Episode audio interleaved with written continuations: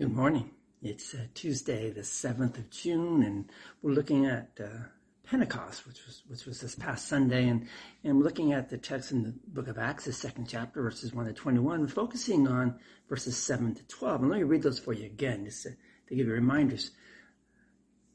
It begins. Luke writes, and they were amazed and astonished, saying, "Are not all these who are speaking Galileans? And how is it?" That they were hear, we hear each of us in our own native language.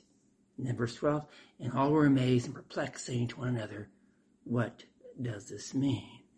So in Acts chapter 2, we see the Holy Spirit working in the lives of, of the disciples and those around them. It was the day of Pentecost, a, a big religious festival back then when the Jewish people came from all over the world to Jerusalem to celebrate the harvest and to give thanks to God.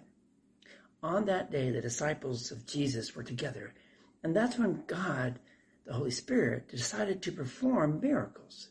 He came with a loud sound, the, the, the blowing of a violent wind. He came visibly. Something that looked like tongues of fire landed on their heads.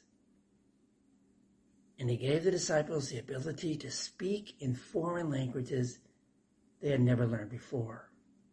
The Bible says that everyone was utterly amazed when these uneducated men, fishermen from the middle of nowhere, were suddenly doing this.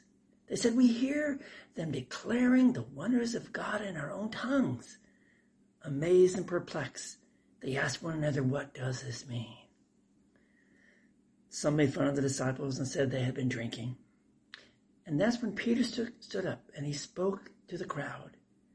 And here we see one of the greatest miracles of Pentecost the miracle of courage.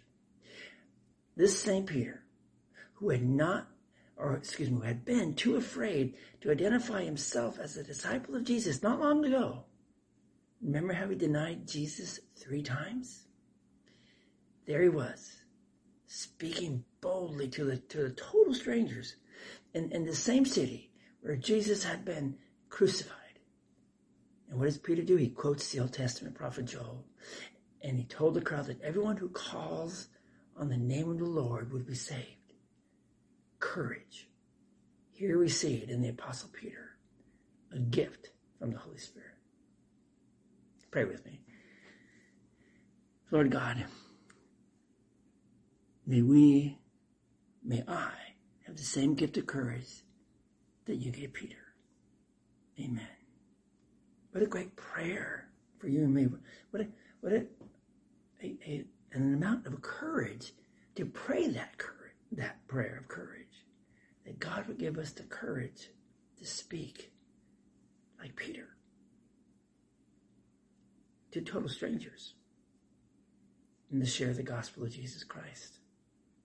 Amazing, huh? Ponder that thought today. What would you do if God gave you the courage that he gave Peter? It's worth thinking about. Go in peace, serve the Lord. Maybe we'll see somebody today who just might need a little bit of love. We'll talk to you all tomorrow. God bless.